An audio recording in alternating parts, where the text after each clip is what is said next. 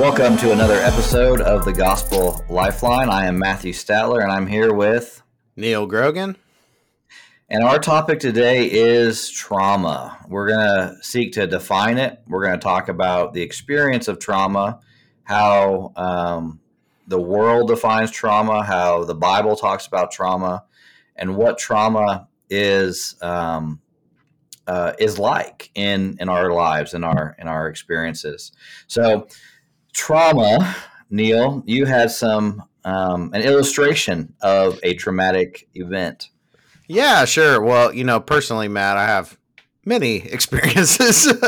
in, yes, yeah. In this realm, right? It's some, something we live in and uh, deal with. I think uh, every human being on the face of the earth, from the minute they are born and maybe slapped on the bottom from the doctor, experiences uh, some form of variation of trauma. I think it's important to note that there's not one group that kind of has a monopoly on this yeah. uh, subject matter or this experience, right? So the experience varies, but it reminded me of when my wife and I were dating, and she was uh, driving home from her, her dad's house, and it was really raining in the Fort, uh, Fort Worth, Texas area, really hard.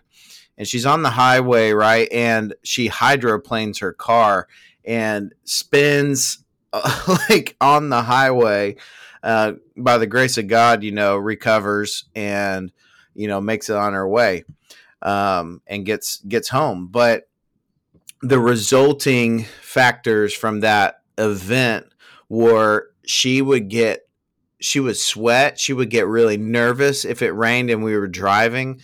Um, and man, this went on for like years. Um, even, even fast forward, Uh, eight years into the future, same kind of scenario happens where a guy spins out and nails our, our vehicle with our whole family in it. And we almost went off a bridge. And uh, man, like my wife would have these physiological reactions based upon a memory of some sort of event from the past that was difficult or distressing. And I think, uh, m- you know, that's a car accident, right? But there are so many different windows into this, these types of experiences, you know, which I think, uh, I think it'd be good uh, to, to consider, man, wh- how does the world understand these kinds of difficult, distressing situations? How do they define trauma, Matt?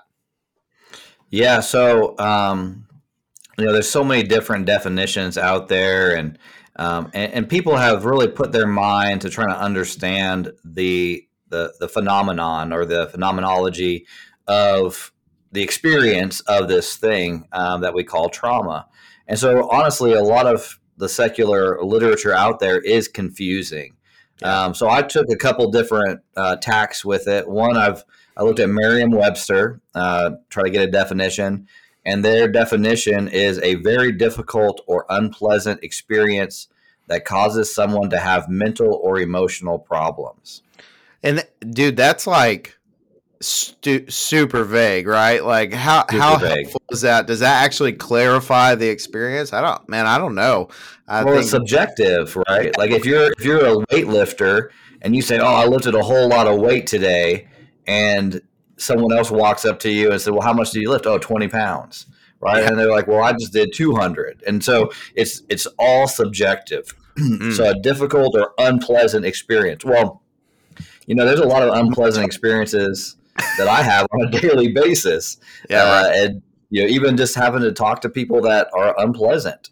So does that mean I'm experiencing trauma? Well, then they go further, right? And they say causing someone to have mental or emotional problems. Well, how do we define an emotional problem? Am I sad? Well, if someone dies, I'm supposed to grieve. I'm supposed to have sorrow. I'm supposed to be emotionally distraught, right? So is it a problem if I like it or a problem if I don't like it, right? So right. So this definition is difficult. Yeah, and, and it doesn't it doesn't include either uh, a physiological response or a spiritual response. Like there is right. there's more, there's a wider scope of effect, right? Well, Matt, well, how does the, the psychologist yeah. define it? I was just about to go there, right? How does the, the modern day soul doctors, I mean, because that's what psychology is, right? The study of the soul.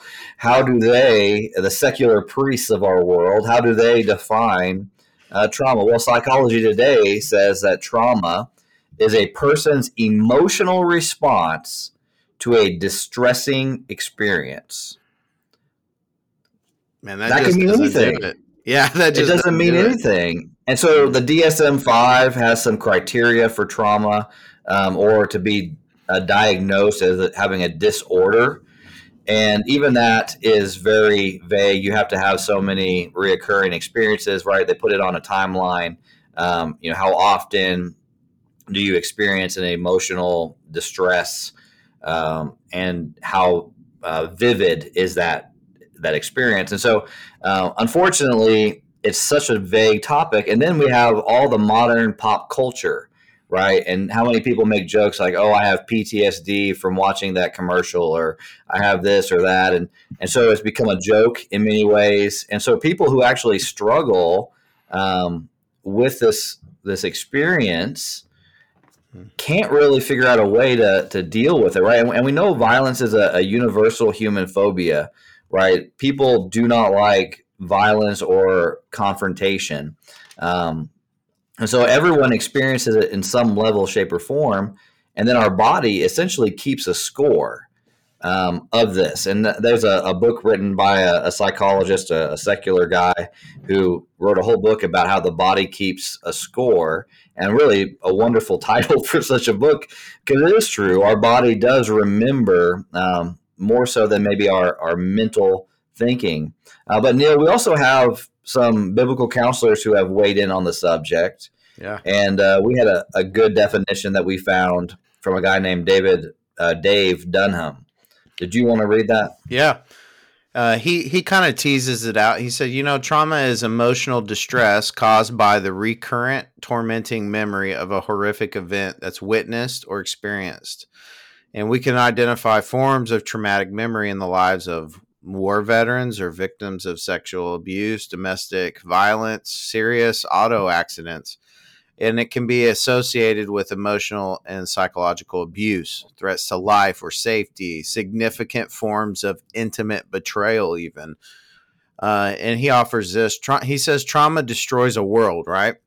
Uh, someone's world. And in some sense, it upends an entire way of living. And I think what he's getting at is like, the way you do life be is changed, right? Based on the chains of your experience. And he says, because of this complete alteration of life, victims are often overwhelmed by the uprooting of their significant life of purpose, or the why, the how, uh, how can this be something beneficial, or why did this thing happen? And so, man, victims of these experiences, Dave says, are often searching for that answer um, in their their quest, right, going forward. So, so from that definition, we see it a lot of the same key elements, right? So we see an emotional response. Uh, we see a, um, a relived experience of it, a traumatic memory. Uh, and and what we, we want to gain from this, or we want to understand, is that human beings are created in an intimate and, and unique way. And one of the things that we have is a, a response system in our body. Uh, so if you ever have touched something hot, you know your body almost always responds quickly before um, it actually burns you. In the same way, if you're cooking and you burn yourself, you're much more likely to be safe. And that's a, a natural response uh, to these things. And um, so as human beings, we have this created response system. We have a, a normal response to um, events. And, the and so in the same way, situation. Exactly. And so uh, a, a helpful way to understand it is that we have a normal response to an abnormal situation.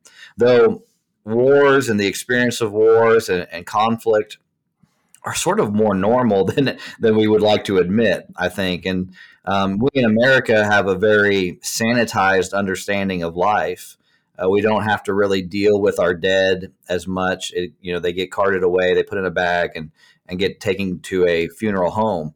But one hundred years ago, that wasn't the case. two hundred years ago, that wasn't the case. Uh, the dead person would be on the on the table in the kitchen as you you know prepare them for the for burial, and and so death was a part of life. Uh, now, when something like death or a, a violent act happens, we're shocked by it. But Scripture teaches us a lot um, about trauma, um, and so I think a more. Go ahead, Neal. Yeah, um, yeah. What what you were gonna get to? Um, um, the the Bible tells us a lot about trauma. You know, you wrote an article, Matt. Maybe we can attach this in the in the show notes. Um, that I thought was super helpful in the sense of you're saying um, there are terms the Bible uses that describe this phenomenon, right? Uh, terms yeah. like affliction and suffering and despair and so on and so forth. And so, you know, when we're considering things like, or questions like, well, the Bible doesn't really say anything about trauma. Well, it actually says exhaustively lots of things about it, right? I mean, the, from the people of Israel being exiled and being brought into slavery and undergoing um, uh, their infant genocide under King Her- uh, Pharaoh, or sorry, the Pharaoh of Egypt. Um, and, and it, you know, Matt, it really reminds me of really a three thousand year old case study I think we can make for this phenomenon of trauma. And that's in the life of King David in Psalm chapter yep. six. And he describes how he's responding to these distressing, traumatic events in his life, like yeah. King Saul throwing spears at him, chasing him down, you know, threat of life and safety always. But this is what he says in Psalm six, um, and I'll read six through eight. He says, "I'm weary with my moaning. Every night I flood my bed with tears. I drench my couch with my weeping. My eye wastes away because of my grief, and it grows weak because of all my foes. Depart from me, all you workers of evil, for the Lord has heard the sound of my weeping. The Lord, the Lord has heard my plea. The Lord accepts my prayer. All my enemies should be ashamed and greatly troubled. They shall turn back and be put to shame in, in just a moment." And so, you know, King David is is describing, man, this this I, I think these reoccurring memories of this event, this man, I mean, how many times I can tell you I've been asleep at night and had these night terrors and or been brought to great grief over a memory of loss or um or fear. And and I think the Bible is describing our responses that we have, these these abnormal res- or these normal responses to an abnormal event in our lives, right? Uh, it's yeah. and what we mean by abnormal event, just to be clear, is it's something that doesn't happen all the time. It's some it's like uh, an anomaly in your baseline of life, right? Mm-hmm. So an event happens, it shakes you to your core, and then you begin to interpret every event going forward through the lens of this experience. And that's the kind of the point David uh, or Dave Dunham was kind of getting at, of like searching for the why or the how um, or the purpose uh, of this thing, and and not being able to reimagine your paradigm, right, based upon what Scripture teaches. Yeah, and, and you know, that's part of living in a fallen, sinful world. And um, a lot of times it's helpful to see that we are a combination of sinners and sufferers. Um, sin is done to us, and that causes us to respond um, through suffering and also sometimes sinfully. And we do yeah. um, more sin. It's kind of like if someone has been abused as a child, a lot of times they have a, a proclivity to abuse um, as well. And so we see that living in a in a broken, sinful world, and the Bible speaks to all of life. Right. Uh, this is what is so beautiful about Scripture, is that the Bible does not um, avoid the hard parts of life. Mm. Right. It's not a sanitized rainbows and unicorns. Um, it's it's life. Uh, you think about Noah. The, you watch these people die in a flood. The whole world destroyed around him, people banging on the side of the boat, screaming for their lives. And he and he he takes that, plants a vineyard, waits two years for his, you know, harvest. Then he goes and ferments his drink and gets drunk.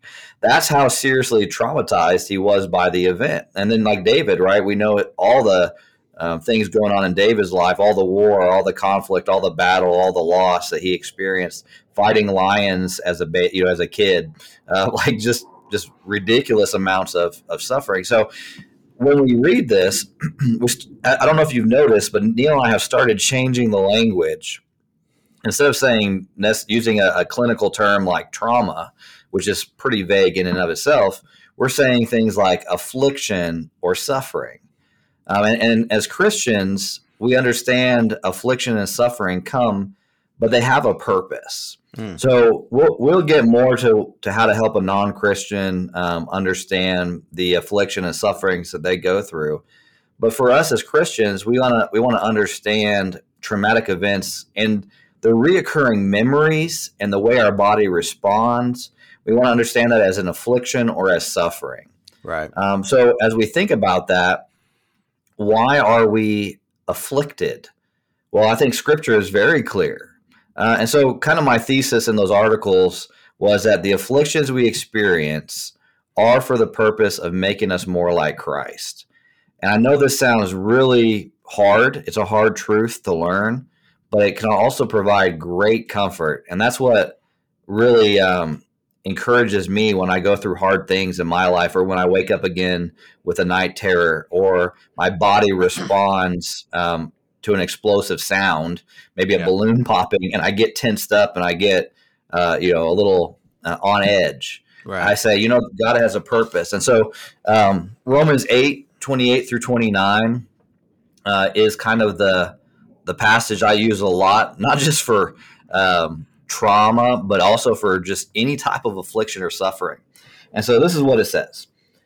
It says, we know that all things work together for the good of those who love God, who are called according to his purpose. Now, everybody grabs their coffee mug, stamps a, a, a poster on it, and carries it around like some kind of trophy. But I think what we do is we miss the whole point of that passage when we do that. So remember, it says, those who love God, who are called according to his purpose. So this is to Christians. Yep.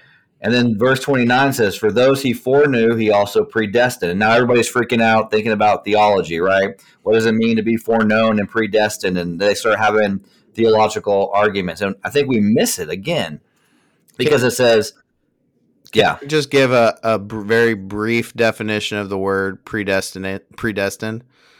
Well, before it, you do, okay. before you do, let me finish this that this part of the, the verse. To be conformed to the image of his son. And that's what I wanted to hone in on. Go ahead and tell me what, what you mean by predestined. Yeah, uh, it's a it's a it's a famous difficult word that just means destined beforehand.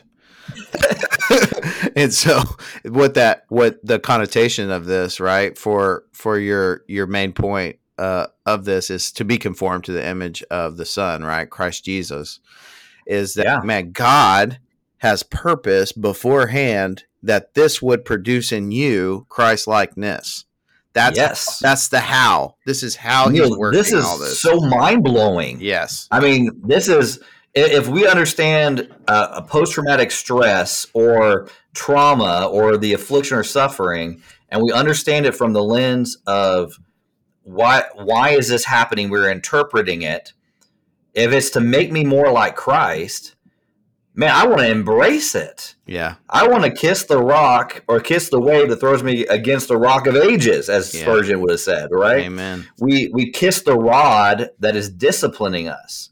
Um, and this is what maturity looks like. We understand that the trauma, the difficulties, the afflictions, the sufferings that we go through in life are to increase our capacity Uh, by conforming us to the image of Christ. Mm. We are, we have a greater capacity to enjoy and know Christ through this. Mm. And the more we are created, or we are being conformed to the image of the Son, is so that Christ can be glorified even more in our lives. That's right. And so it, th- this is not an easy uh, thing to grasp. But and if you read this whole passage in Romans, Paul talks about considering that the sufferings of this present time are not worth comparing to the uh, comparing with the glory that is going to be revealed in us. And so as he continues to develop this thought that we are have an eternal weight of glory that we are uh, approaching, and God is conforming us into the image of the Son so that we can be able to enjoy it. Um, and, you know, the Puritans were really good about this. They talk about stamping eternity on their eyeballs, um, having a, a, a future perspective about what is unseen, the things that are to come. And so, you know, the, the person who is having reoccurring night terrors um, or panic attacks or um, their body is just acting in weird ways. Yeah. If you are a believer, if, if you have been um, called according to his purpose, then you have been predestined for this conformity to the image of his Son. Right. Um, and it's not, you know, no discipline is pleasant at the time. We know that. But this is a, a forming us into Christ-likeness. And then we can have a greater capacity to enjoy him. Hmm. Uh, you know, think about this, Neal. If if you um, had the option, let's say that you've been diagnosed with cancer, and we've talked about that in some of our previous episodes. Who would you rather have as your doctor? A young guy who just graduated doctor school, you know, as a surgeon or your, whatever the whatever the, the special term is for a cancer doctor, or would you want that old guy who's experienced the same cancer himself and is walking with you through this and says, "Hey, when you take this chemo, this is what's going to happen. You're going to feel like this." This is he knows from experience what it's like to go through chemotherapy, to go through surgery. Yeah. Whereas the young doctor, with all the knowledge, doesn't. And that's what we see with Christ. That's right. As we go through the pain and suffering of getting the cancer removed, the sin in our lives, and the afflictions that are forming us into the image of Christ, Christ can walk with us. Because guess what? Christ bears the trauma of the cross on his body today. Right? He has the holes in his hands. He has the hole in his side. He was mocked and abused and shamed, and and and all that was all the guilt of us was thrown on him. And so, those who are experiencing trauma, Neal, um, a suffering and affliction, sometimes we have things like grief that we have to deal with. Sometimes there's things like shame and guilt. Yep. Right. And and we see um, we see this in both um, you know sexual abuse cases and also in um, post traumatic stress. That folks that, that have experienced um, these afflictions are feel guilty, um, whether it's a justified guilt or an unjustified guilt. They feel uh, guilt and shame. What do we do with that? Yeah, that's usually this uh, idea of if I would have just. Right. Mm-hmm. Then, then this, right. It's a condition based on, uh, not an absolute, but an assumption, uh, not a truth, but a, um, a vague alternate reality. Um, it reminds me of a, a good friend who, uh, was wrestling with the death of a, of a, uh, brother in arms. And, uh, basically he was, he was benched and the other guy went out on this patrol. And because of that, in his mind, that's the reason why this individual passed away and not him. And and the reality is we are not all knowing and we're not infinitely yeah. wise. And, you know, I just, Matt, for the Christian, we can we can rest in the character and nature of God because yeah. we cannot see a full picture. But we can fully trust the one who does see the full picture, who has a plan for everything. And, you know, back to the the how, right? Uh, like you said in Romans eight, twenty-eight and twenty-nine, like all I know at the end of the day, even though I can't make sense of the, the maybe the evil event or the what seemed like a pointless event or or whatever else that I experienced, what I can stand firm in is that God has purpose for it and he's doing something with it. It's not for naught. And Matt, this is really key for us because it's only in the Christian worldview that there is purpose for suffering, purpose yeah. for affliction, or purpose for trauma. You know, in Romans five, Matt, one through five, we kind of get this almost like Paul's making a statement of post-traumatic growth, right? Yeah. it, yeah. Is, is a phrase we like to use a lot. And he says this, therefore, since we've been justified by faith, we have peace with God through our Lord Jesus Christ. Through him, we have also obtained access by faith into this grace in which we stand, and re- we rejoice in the hope of the glory of God. That's what Matt was talking about with the Puritans stamping eternity on their eyeballs, right? But then Paul gets practical. He says, not only that, not only this eternal perspective, y'all, but we rejoice in our sufferings, knowing This is this is a knowledge that we can grasp, right? Knowing that suffering produces, what does it produce? Endurance. And endurance produces character. And character produces hope. And hope does not put us to shame because God's love has been poured into our hearts through the Holy Spirit who has been given to us. I think it's very common to have this reaction as a believer against God when we endure Uh, a um, affliction, a serious affliction or hardship, um, to say like, man, like to God has abandoned me. He doesn't love me. Um, there's no purpose to this. It's the worst possible thing. And so I shake my fist at God instead of realizing, no, he does love me. He, in the evidence of that love is that is Christ and the Holy Spirit that who's been poured into my heart to seal me into eternity. Um, and not only that, man, the Holy Spirit is producing something in us. He's sanctifying us. He's producing a hope that cannot be put to shame. So if I'm dealing with shame from a survivor's guilt or other things, um, man, this hope discards your shame. Um, yeah. It kind of reminds, you know, when I was deployed, Matt, uh, during that deployment, my wife and I lost our first baby. And my response in that moment was, I don't want nothing to do with you, God, because yeah. I can't make sense of this and you must not mm-hmm. love me. And so, yeah. you know, if I take that moment of rebellion and a, um, a renouncing of who I believe God to be, and I fast forward three years uh, to a moment where um, by looking to my own strength and my own purpose and the world's wisdom to s- solve the problem of my heart, what it produced in me was destruction. Like Romans eight talks about living by the flesh, we die according to the flesh. Yeah. And produced destruction. And then w- what happened to me was I came across Romans chapter eight. And I remember reading verse twenty-eight, Matt, for the first time. And going, how? How is this good? How yeah. is losing a child good? How is losing friends good? How is um, a broken marriage good? Like, how is this working to good? Because it only seems like it's working to against me, right? And then yeah. in that moment, you know what I realized, Matt? I realized that destruction was being produced out of my heart because I was the one with the reins in my mind, and I was being brought low. the The heavy, the the mighty hand of God was on me, and it was humbling. Yeah, uh, but it was close. And so, in that moment, I realized, man, like, man, a work of God is that there is good, because a work of Neal is only bad and evil. Man, I look back down at, at, you know, the summit that I've climbed, right? And I see destruction.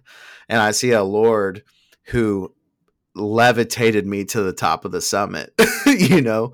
Uh, and yeah. so as I look ahead across the horizon, what do I see now based on what I know about God? And I see a, a, a I see a victory. I see, I see peace. I see hope. And I see purpose. And and this is the crux, right, for the believer uh, who has endured affliction. Yeah. Is there a purpose? Well, the Bible unequivocally says yes. And this purpose is to make you like Jesus. And you think about, what is the character of Christ? Like, yeah. how would you describe the character of Christ, Matt? or beyond perfect. Yeah. What fruit of the Holy Spirit is produced in us? Yeah. Love, joy, love. Peace, patience, kindness, goodness, faithfulness, gentleness, self-control. Apart from a work of God, that is yeah. outside of our reach. Totally unattainable. And so yeah. when we're talking about trauma or affliction or suffering, right? Like, you can stand in the reality that God is producing something greater in your heart that you cannot produce. You know, yeah. Ephesians two, eight through ten reminds us of this reality when Paul uh, explains it this way, inspired by the Holy Spirit. He says this, um, for your, by grace, you have been saved through faith. And this is not your own doing, but it is a gift of God, not as a result of work, so that no one can boast. For we are his workmanship, created in Christ Jesus for good works, which God prepared beforehand that we should walk in them. You know, Matt, when I look back, the the how is God doing this for good? And I think about what I do today in biblical counseling, in working with Mighty Oaks, in ministering to active duty and veterans. If I don't go through that stuff back then, I have no leg to stand on, no ethos to minister to these people who need someone who's walked that ground. You know, it's impossible. And so God wins glory all the time for himself. And, and that is for our good, you know? And if, if God doesn't work all things for good, bad things for good, then there is no salvation. That's right. Because you look at the cross, one of the most evil examples is the creator, Jesus as creator, crucified on a cross, right? Uh, and we think about the the fact that Jesus caused the tree to grow that was later used to crucify him, that he didn't forbid the babies from being born that were later the Roman soldiers that mocked him. He uh, he made the hills that they mined the iron from that was later used to be nailed into his hands. I mean, the, the reality is, like, all these things look like disaster. Uh, you know, Sunday, uh, you know, what is it? Friday dead, Sunday risen, right? Like the, the reality. And so God uses these evil things. In fact, he purposes them. Yeah, he's planned it since the beginning of creation, before creation. It says he predestined this plan. He had a destination in mind for all of this. Mm. And so we can we can have incredible hope, not pleasant, while we go through it, right? This is, we're not saying that we're some kind of, uh, we're enjoying the pain. But what we are saying is that we know we have a greater hope than the temporal things that we are watching and seeing happen to us today. Uh, and so in those moments, we know Christ is with us. That's right. There's a transcendent perspective, a long game perspective the Christian has the ability to have. Yes, absolutely. I think we uh, might have gotten disconnected. So uh, I'll end us here. And thank you for listening to another episode of the Gospel Lifeline. Neal and Matt, and we out.